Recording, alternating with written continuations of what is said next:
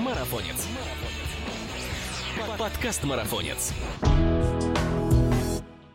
Спонсор сегодняшнего подкаста – Магний Диаспорал 300. Судороги ног мешают улучшить спортивный результат? Магний Диаспорал 300 при спазме икроножных мышц. В любое время, в любом месте один стик-пакет раз в день. Магний Диаспорал 300 для твоих побед. Подробнее о препарате вы можете узнать на официальном сайте diasporal.ru. Перед применением необходима консультация специалиста. Всем привет!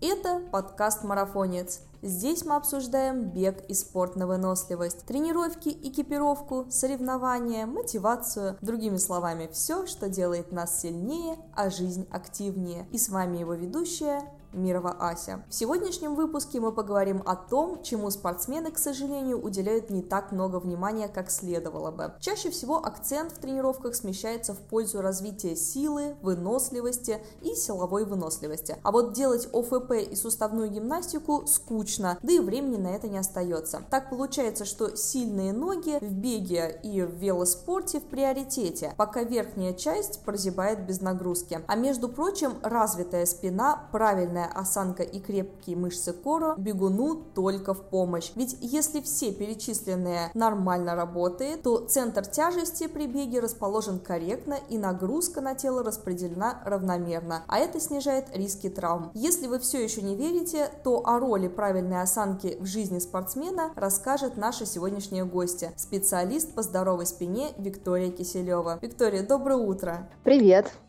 Я вас не вижу, но уверена, что даже сейчас при записи этого подкаста вы сидите прямо, а все потому, что постоянно выставляете какие-то видосики, не какие-то, а очень полезные видосики в своем аккаунте с упражнениями для спины. Давайте сначала вообще разберем, зачем мы этот подкаст записываем. Поподробнее расскажем, зачем все это нужно и почему вы, будучи бегуном, уделяете спине столько же внимания, сколько и нижним конечностям. Ну, смотрите, это немножко такое заблуждение, что нужно всегда ходить прямо, сидеть сидеть прямо, и все время вот эта история, выпрями спину, мне это тоже говорили с детства. А, ну, например, mm-hmm. я физически часто не могла выпрямить спину, потому что у меня с пяти лет э, диагностировали сколиоз, который достаточно быстро прогрессировал. Я носила разные корсеты с детства, это такие вот э, разные конструкции очень плотные. Там, меня заставляли делать ОФП, который я ненавидела, от физкультуры была освобождена, и постоянно вот эта история «Вика, выпрями спину», я думаю, что это многим говорят, но а, мои мышцы были просто к этому не готовы школы, потому что спорт был категорически запрещен до 18 лет, и после 18 мне всегда врачи говорили, что при проблемах э, с осанкой, с позвоночником бегать нельзя, прыгать нельзя, контактные виды спорта вообще, боже упаси, никаких вообще тяжестей поднимать нельзя, но на самом деле позвоночник должны держать мышцы, а не корсеты, вот эти, которые там сейчас тоже очень активно продаются. Поэтому очень часто у людей с плохой осанкой или с проблемами с позвоночником, они просто не могут долго находиться в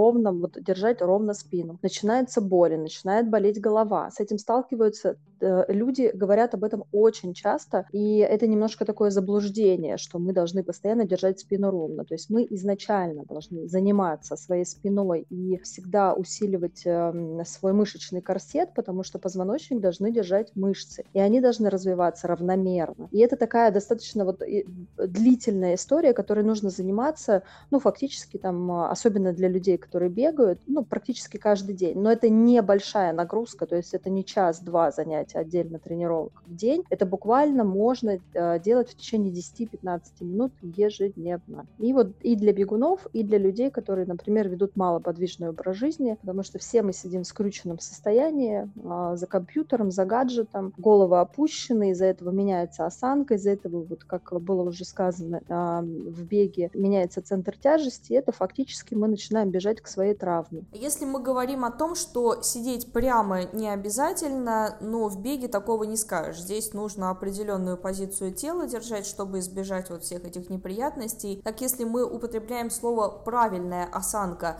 то какой она должна быть и что говорит о нарушениях, и можно ли их вообще заметить э, как-то вот сходу, или потом это уже все проявляется? Да, про, э, осанку, правильная осанка, это можно провести такой тест небольшой, тоже всегда об этом всем рассказываю. А можно попросить кого-то из своих знакомых себя сфотографировать в непринужденном для себя положении. То есть, когда ты не, э, там, не специально держишь спину, да, там расправляешь плечи, а когда просто что-то делаешь, или когда бежишь, или когда занимаешься там любым другим видом там, деятельности, чтобы э, так из-под тяжка сфотографировали. И как проверить, осанка правильная или нет? Можно от середины плеча, вот это особо очень видно на фотографии, от середины или вообще наблюдая за человеком со стороны, примерно по середине плеча провести такую невидимую линию и посмотреть, где она. В идеале, если осанка правильная, то эта линия проходит до э, середине уха, то есть от середины плеча до середины уха. Если осанка э, неправильная, если есть сутулость и ярко выраженная сутулость, то эта линия уходит вперед, как будто бы, ну вот э, э тяжело это так объяснить, э, э, лучше, конечно, показывать, но тем не менее, если от середины плеча провести невидимую линию а, до головы, то если эта линия уходит а, вперед, да, там заезжает а, в сторону щеки, значит уже плечи развернуты вовнутрь. Это, это вот э, такой мини-тест, который можно провести, очень легко это заметить, и, и я уже всегда, глядя на человека, просто машинально вижу, когда человек, например, бежит на, на больших, на крупных забегах, особенно когда много бегунов, ну, честно, процентов, наверное, 90 с явно выраженной такой не очень правильной осанкой, на которую нужно обращать внимание. А вот может такое быть, что возьмем, например, мой личный пример, э, потому что могу только за себя говорить. У меня, например, развитая спина, у меня мышцы достаточно крепкие, я подтягиваюсь достаточное количество раз э, и, в принципе, бегаю прямо, то есть стараюсь всегда на тренировках, я хожу как, э, как павлин, да, вот, то есть плечи расправлены, но в обычной жизни, когда я занимаюсь какой-то рутинной работой, там, или просто в конце дня уставшая, уже нет сил, или просто там, ну, хочется посидеть вот так сутулиной, да, свернуться в комочек, и мне постоянно молодой человек говорит, расправься, расправь, ну, то есть, э, что ты сутулишься? Это говорит о том, что у меня есть какие-то нарушения, или это просто такой вот временный эффект от усталости, или просто хочется так походить, посидеть? Да, конечно, это абсолютно все индивидуально. Вот эта история про выпрями спину, да, и там, когда бьют по спине, ну, это, это просто вот моя, моя дикая боль с детства. Мне постоянно говорили выпрями, выпрями спину, а я физически этого сделать не могла, потому что тело просто-напросто не было к этому готово. Очень часто бывает такое, что люди с идеальной спиной, идеально ровной спиной тоже расслабляются. Это нормально. То есть здесь нужно абсолютно отталкиваться. Это такая абсолютно индивидуальная история. Что касается касается там осанки во время бега, да, когда у сутулых бегунов и рисунок, э, беговой рисунок, он достаточно такой а, немножко своеобразный, но у каждого бегуна а, рисунок абсолютно разный. То есть это бывает такое, что есть какие-то недостатки, там у того же самого Кипчоги мы постоянно говорят про, про отведение локтя, да, в сторону. Но, например, если мы поставим даже ему идеальную технику, то, возможно, у него будет ухудшаться результат. И такое бывает достаточно часто. То есть у каждого, конечно, конечно, там, беговой рисунок и вообще э, то, как мы двигаемся, да, биомеханика своя. Может быть, ее исправлять и не надо. Но когда начинаются именно проблемы, когда уже чувствуется, что это мешает в повседневной жизни, усиливаются головные боли, сводят руки, то есть это разные-разные симптомы к этому прибавляются, то, конечно, уже нужно обращать на это внимание и что-то с этим делать. У меня тут такие флешбеки пошли в прошлое. Я помню, как я ходила с палочкой вот с этим, значит, с баром по квартире. Мама меня косяку прижимала, я не очень понимала, зачем, но, наверное, это, это могло только сломать мне крылья, в принципе, в лопатке в другую сторону вывернуть. Не помню, чтобы мне это как-то пригодилось. Да, был такой, я думаю, что частая история вообще, в принципе, особенно у девчонок, которых э, почему-то считается с давних времен, что все должны с лебединой какой-то осанкой ходить. Хорошо, если а, говорить вот о травмах, о травматизации, часто бывает так, что атлеты ищут причину травмы там, где, собственно, ее и нет. Вместо того, чтобы выстроить правильное положение тела при беге, ну, для каждого на своем, мы только что выяснили, да, но хотя бы при, приближенное, да, к тому, что считается правильным, а они концентрируются на уже поврежденном колене, тазобедренном суставе, что часто страдает как раз-таки вот от искажений всяких во время бега, потому что нагрузка идет только на одну ногу, соответственно, там уже от ахилла до тазобедренного сустава случаются всякие неприятности. И это является уже а, как бы следствием проблемы с самим позвоночником. Вот как самостоятельно понять, что что-то а, не так у тебя в беге и вообще можно ли это все предостеречь? Тут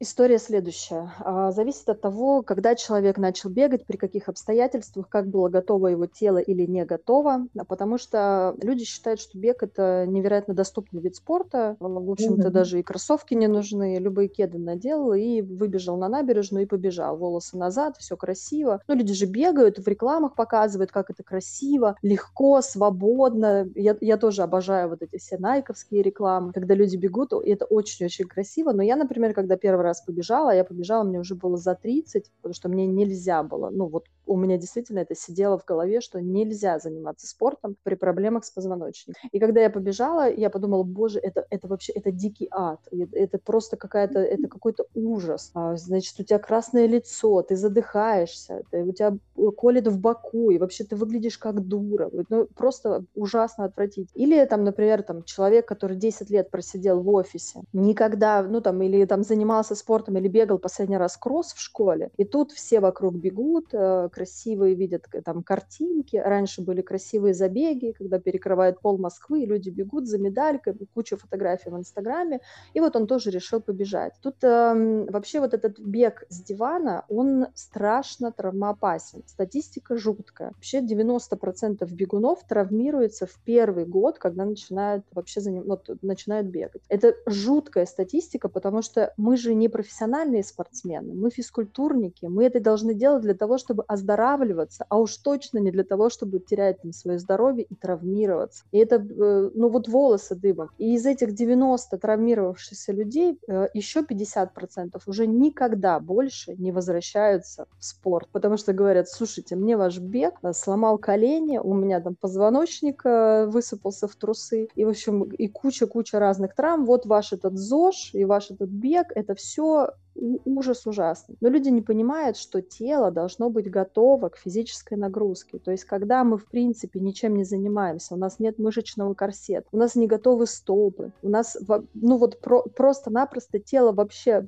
вообще не готово, и ни с того ни с сего мы начинаем давать нагрузку. А как, правильно, э, как правило, люди, которые только-только начинают чем-то заниматься, у них идет очень быстрый результат, или там люди начинают худеть, худеют достаточно быстро, но они не понимают, что это, по большому счету, там выходит э, лишняя жидкость, э, гликоген а, и, простите, там фекалии, да, просто из-за того, что человек начал двигаться. И вот этот вот первый эффект, э, он очень сильно подстегивает, и люди начинают перебарщивать. А в бег, как и в любую другую активность, нужно входить очень-очень плавно и постепенно. Начинать возможно, кому-то нужно с ходьбы, кому-то нужно там с более интенсивной ходьбы, чередовать бег и ходьбу. Ну, то есть не сразу бежать, потому что тело просто-напросто не готово. И к этому нужно относиться очень-очень внимательно, потому что травмировать колено, например, или просто получить какую-то микротравму, которая через 20 лет приведет к серьезным последствиям, а человек даже не понимает, что он там где-то неправильно там в зале приседал или где-то неправильно постоянно бегал, э, и вроде бы ничего не болело, а через 15-20 лет начинаются жуткие последствия, до серьезных операций доходит. То есть здесь нужно просто вот себя тормозить и останавливать. Мы все взрослые, адекватные люди, и начинать нужно плавно, постепенно. Я очень рекомендую начинать вообще изначально с чекапа, то есть пройти хотя бы хоть небольшое обследование. Я понимаю, что врачи очень не любят, не спортивные врачи, да, вот обычные, они очень не любят, когда ты приходишь и говоришь, вот я там решил бегать. Как правило, там говоришь, вот у меня, например, грыжа там, да, как правило, как правило, врач скажет, ну, знаете, давайте вы не будете бегать, э, вот,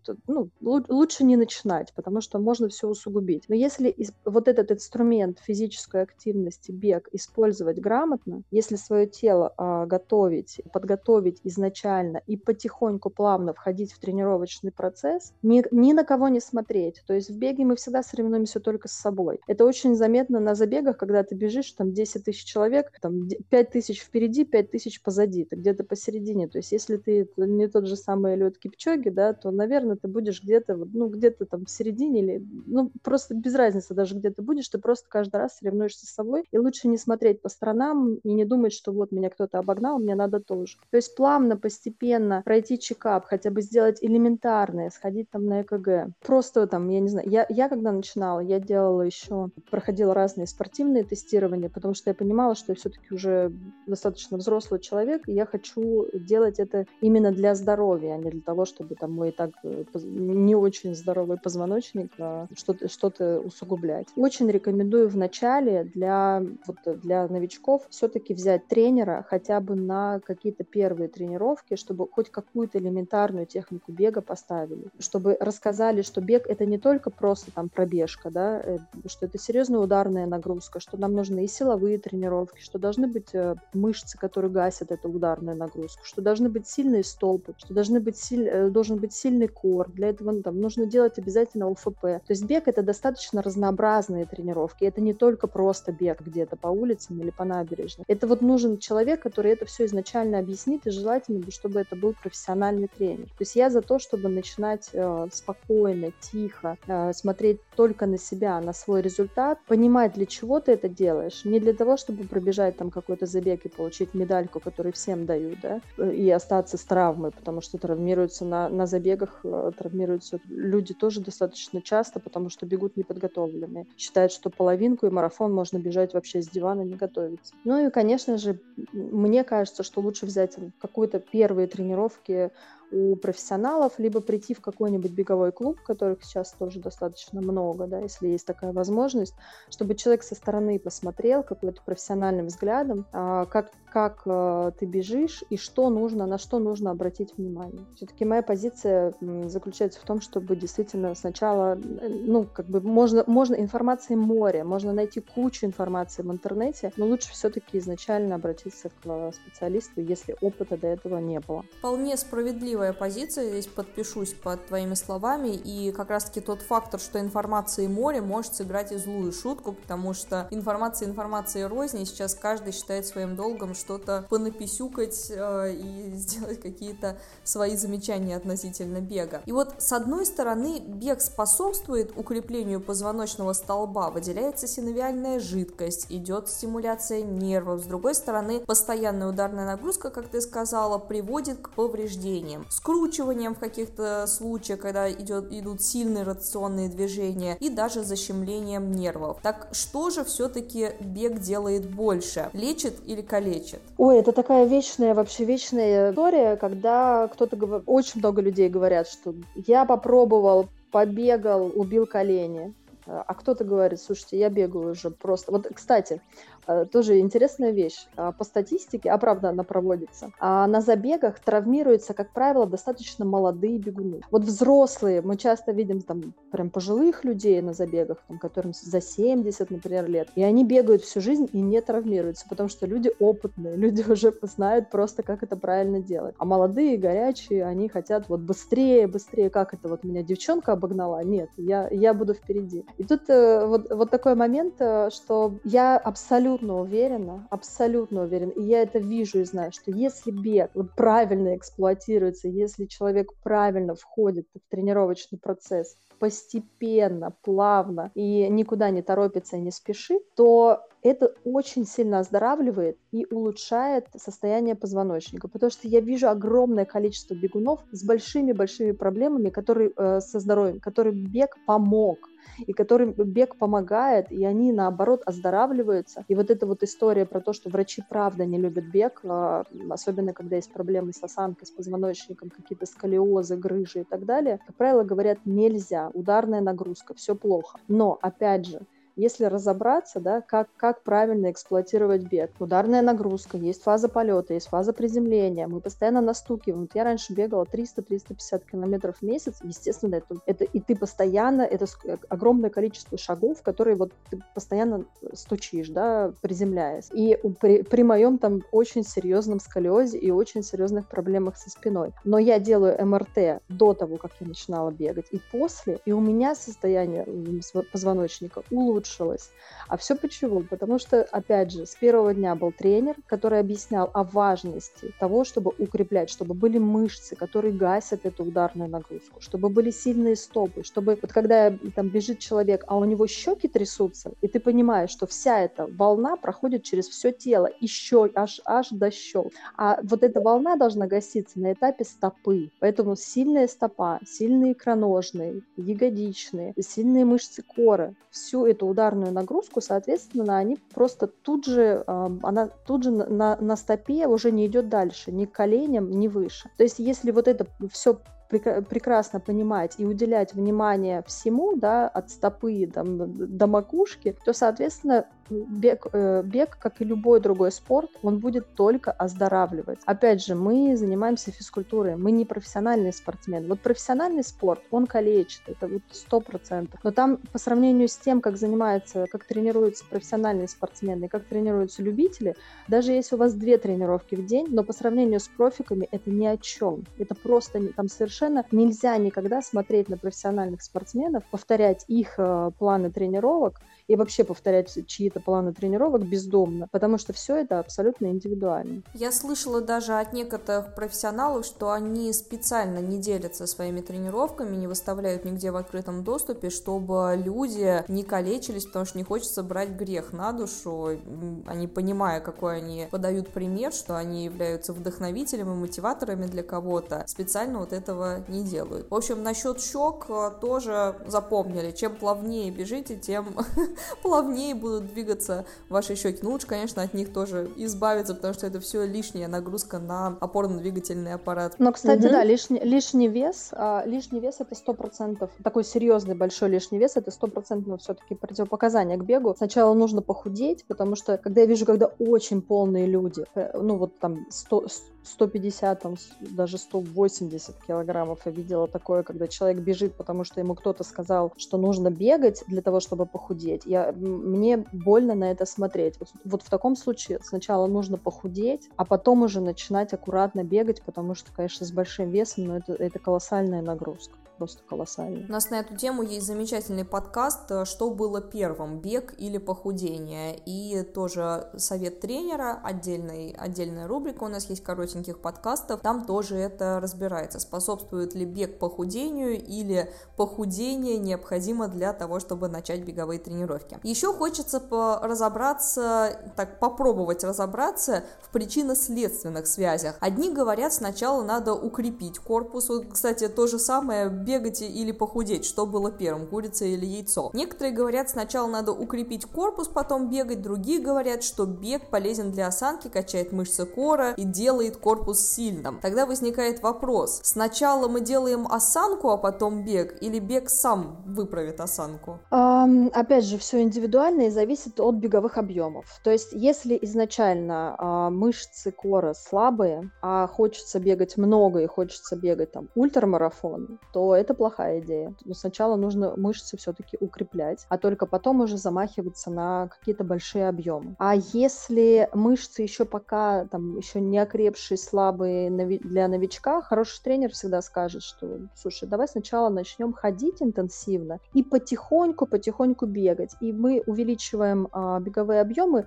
вместе с а, параллельно укрепляя мышцы, укрепляя мышцы кора. То есть этот, этот, этот процесс должен идти параллельно. То есть на неподготовленном подготовленное тело начинать большие серьезные нагрузки, это чревато, это фактически человек сразу же бежит к своей травме. Она рано или поздно произойдет, и это зависит от, ну, тяжесть травмы зависит от э, изначального состояния, то есть насколько, насколько человек был неподготовлен, насколько мышцы были слабые, там, слабенькие, насколько вот этот был большой объем. То есть, опять же, постоянно, постоянно это повторяю, что никуда не надо торопиться. Постепенно, то есть постепенно, вот это, вот даже эм, история у новичков, новичков, да, бег, ходьба или просто ходьба. Вот у меня знакомый пошел, э, решил заняться бегом, и тренер ему сказал, ну, вот тоже из серии, что 10 лет просидел э, в офисе, мало двигался, ну, захотел там пробежать, сейчас очень модно же, там 100 километров, 80 километров, 160, сейчас же уже даже марафон уже не так модно, как все, все эти ультры. И вот увидел где-то, значит, в Инстаграме у кого-то, что как, как здорово пробежать какой-нибудь там ультрамарафон. И ему тренер сказал, давай начнем с ходьбы, будем чередовать бег и ходьбу, а Человек очень разозлился и сказал, ну нет, так я 160 километров не пробегу, если мы будем ходить. Это ж сколько мне нужно еще ходить, чтобы, чтобы в итоге пробежать там ультрамарафон. И э, решил там, ну просто решил найти другого тренера. То есть такое тоже часто бывает, что люди не понимают, когда им объясняют э, профессионалы, что, да, что нужно очень аккуратно и плавно ходить в тренировочный процесс, это многих начинает раздражать, и люди, новички, очень часто думают, что если ты не упоролся, не упахался на тренировке, что ты еле выполз, что ну, там живого места на тебе нет, то эта тренировка плоха. Такое вот в сознании людей, к сожалению, есть. Ну, вот не, мало кто понимает, что вот этот процесс, а, он должен как-то идти э, постепенно, то есть беговые объемы должны увеличиваться, исходя из э, разных факторов, и в том числе укрепление мышц кора, который должен идти параллельно. И наоборот, кстати, это работает. Болит после тренировки силовой какой-нибудь, значит, хорошо отпахал. Да-да, а если не болит, то все плохо, да то значит тренер, тренер плохой и тренировка была плохая. Да, это часто такое люди думают. Так и тренера даже иногда этим э, грешат. Может быть, это маркетинговый такой ход, конечно.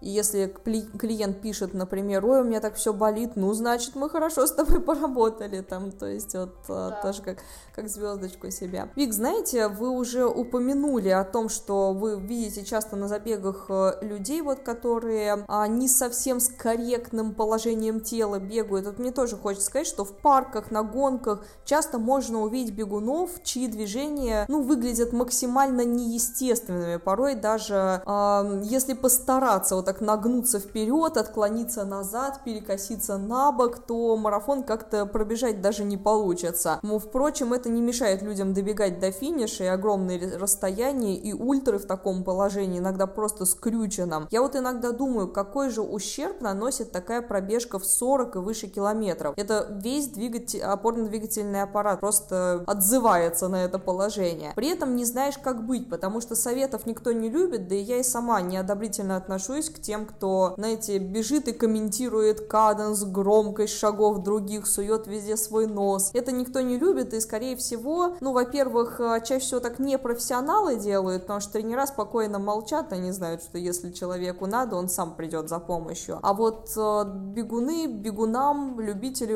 особенно новички, очень любят, что они узнали там где-то от кого-то, увидели, советовать. Вот, поэтому, скорее всего, такой совет не будет принят во внимание, во внимание, однако, что делать, когда видишь явное отсутствие гуманности к своему телу? Человек же может просто не видеть, возможно, себя со стороны, не знать об этом, не знать, что он бежит и клюет носом весь скрюченный. Вот вы бы подошли, помогли бы, и если да, то что бы сказали, какие бы советы дали? Ну, я тут тоже согласна, я не очень люблю раздавать давать советы, да, просто так. И абсолютно согласна, что чем меньше у человека опыта, тем больше он э, раздает советов. Там, здесь не так, то не так, э, ножки, коленочки поднимай, а что ты так, э, а что же ты так громко бежишь, а что же ты так дышишь, а что у тебя с пульсом. Это тоже часто очень вижу.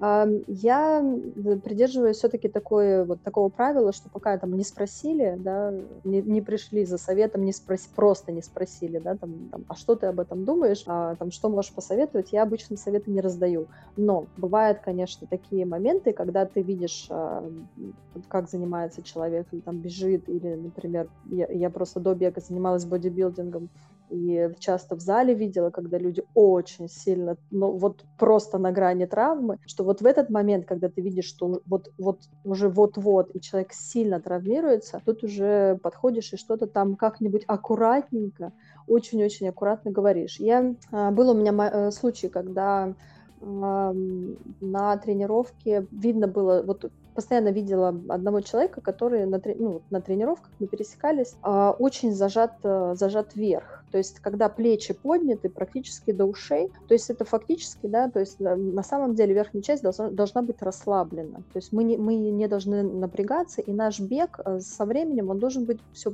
там менее энергозатратен. То есть э, изначально, вот почему новички худеют достаточно быстро первое время, в том числе, когда начинают бегать. Во-первых, это непривычный вид нагрузки, а во-вторых, тело очень сильно напряжено, и энергии тратится достаточно много, это правда. А потом уже со временем, когда ты уже а, со временем твой, и, и ты делаешь все для того, чтобы бег был менее энергозатратен, поэтому, конечно же, там верхнюю часть нужно расслаблять, а человек бежит, у него вечно поднятые плечи, и я понимаю, понимает, что это, ну, ему даже физически больно будет, он, ну, никакого прогресса не будет. А плечи подняты к ушам, очень сильно сжата челюсть и смотрит, а, ну, вот либо под ноги, а, либо наверх. И тогда вот э, подошла и просто очень аккуратно, как-то так в процессе беседы попыталась объяснить, что вообще голова должна быть вот во время бега как хрустальная ваза. То есть ее нужно невероятно аккуратно на, с головой. То есть мы не смотрим, мы смотрим только вперед, мы не смотрим под ноги, стараемся не опускать э, голову вниз, потому что это чревато может быть серьезными последствиями. И ни в коем случае не задирать голову наверх, там, не считать ворон. И когда нужно посмотреть на часы, то часы должны быть, поднимаем руку на уровне глаз. Вот это тоже очень-очень важно. Как подойти так э, к человеку, который явно вот-вот травмируется, максимально аккуратно, без э, каких-то там там, что вот, да я знаю, да вот я пробежал столько-то и столько-то. У нас еще люди любят, а, там, я пробежал 100 километров, поэтому я теперь все знаю, просто все знаю про ультрамарафоны. А человек во время этих, да, во время этих 100 километров а, и травмировался, и рвало его раз пять во время, там, во время этого забега. И, в общем, и кое-как дополз до финиша, и потом еще полгода восстанавливался, но зато все прекрасно знает про подготовку, вообще все-все-все на свете. Поэтому к к людям с советами, ну вот, Игорь, я стараюсь не подходить, опять же, потому что мы все, мы все взрослые люди, и голову, потому что часто воспринимаются советы правда достаточно негативно и с таким, ну, как бы на зло бабушке а, отморожу уши. То есть еще человек еще может усугубить ситуацию и только сделать, ну, как бы на зло наоборот. Ну, мы-то совет просим еще как, а, и злиться не будем, если э, еще кое-что расскажете. Тут э, с удовольствием примем. Какие все-таки упражнения подойдут для укрепления спины, а какие только усугубят ситуацию, потому что есть разные силовые нагрузки, есть разные скручивающие движения и так далее. Ну, предоставлю слово. Что касается упражнений, вообще э, есть э, огромное количество упражнений на осанку. Вот просто на, на самых,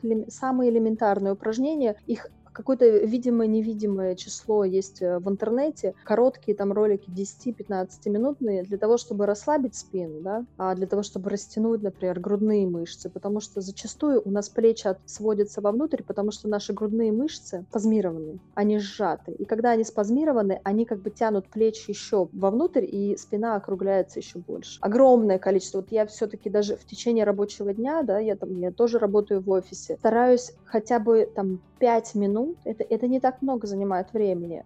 Просто там подойти к стене, опереться и раскрыть, э, раскрыть, э, растянуть грудные мышцы. Невероятное количество упражнений, вот можно просто посмотреть. Кстати, э, в плане осанки более эффективно упражнения из пилатеса, нежели из йоги, потому что многие думают, что йога больше полезна для позвоночника, на самом деле пилат. И есть тоже большое количество упражнений из ОФП. Это то, что я еще даже в детстве делала, из советских времен. Ничего не изменилось. Разные там лодочки, там любые упражнения для укрепления спины, которые жутко тошнотворные, вот просто, ну, невероятно. Вот мне каждый раз делать, ну, просто вот ужас, ужас. Я люблю больше, там, например, тренажерный зал с э, весом, да, но упражнения с собственным телом, они дают проработку глубоких мышц, которые мы не сможем задействовать именно вот э, на силовой тренировке с э, весом. Просто собственным телом разные там разные разные упражнения. Опять же, я в своем инстаграме тоже даю какое-то большое большое количество упражнений и всегда говорю о том, что не обязательно делать это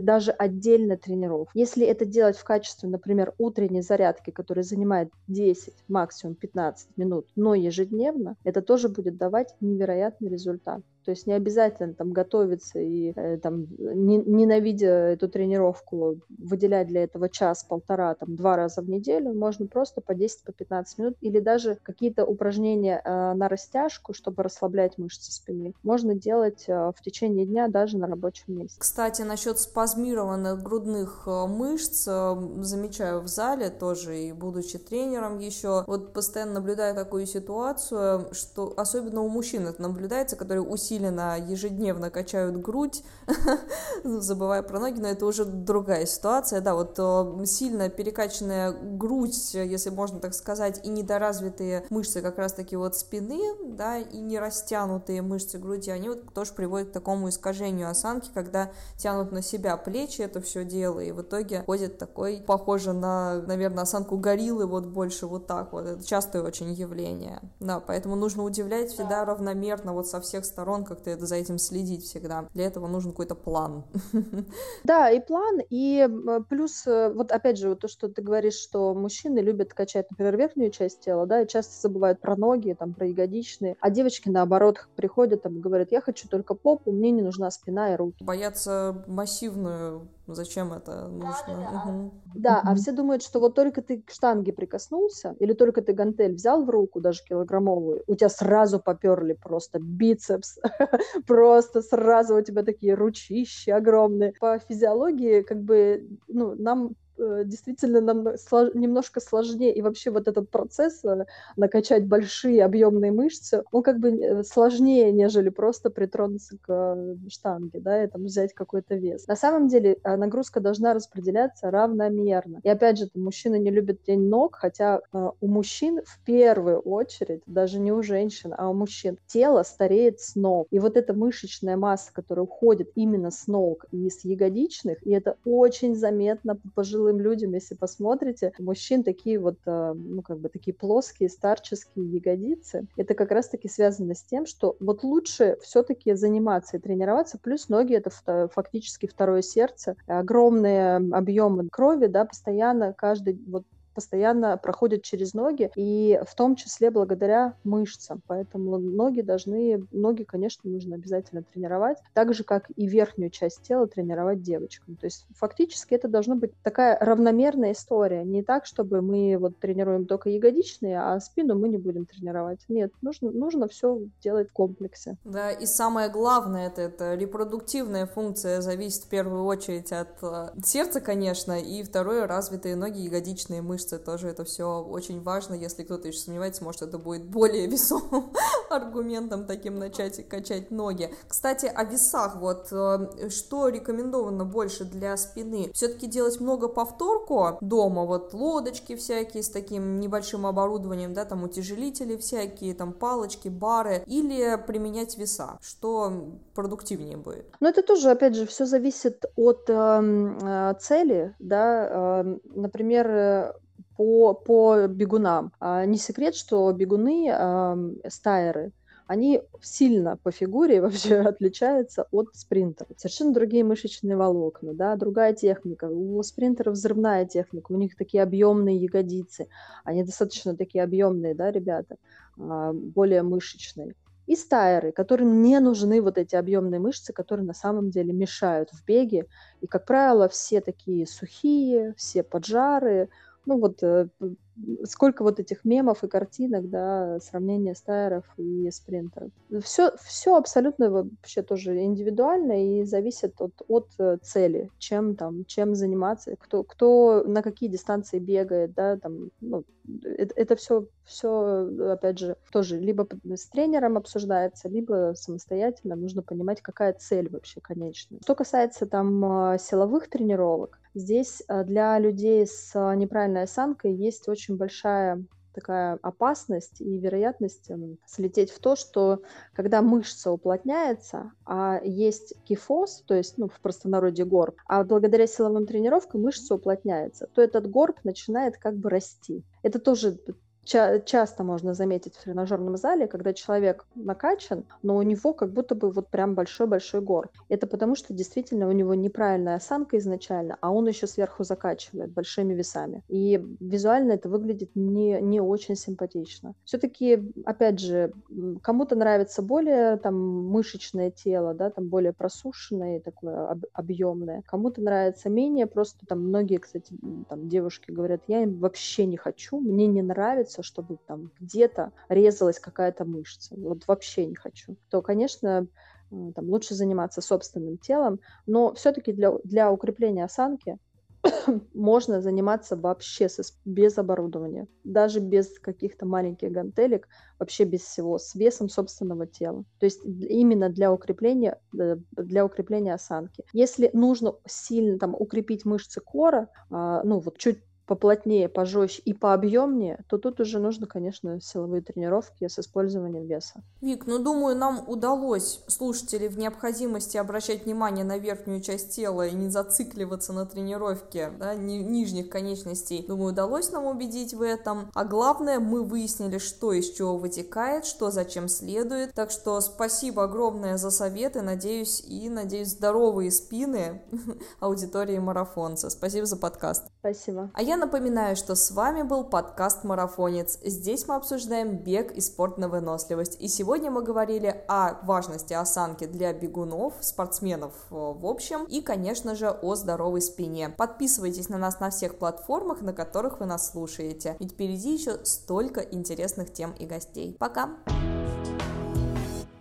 Напоминаю, что спонсор сегодняшнего подкаста – Магний Диаспорал 300. Один стик-пакет один раз в день против судорог ног. Магний Диаспорал 300 для твоих побед. Перед применением необходима консультация специалиста.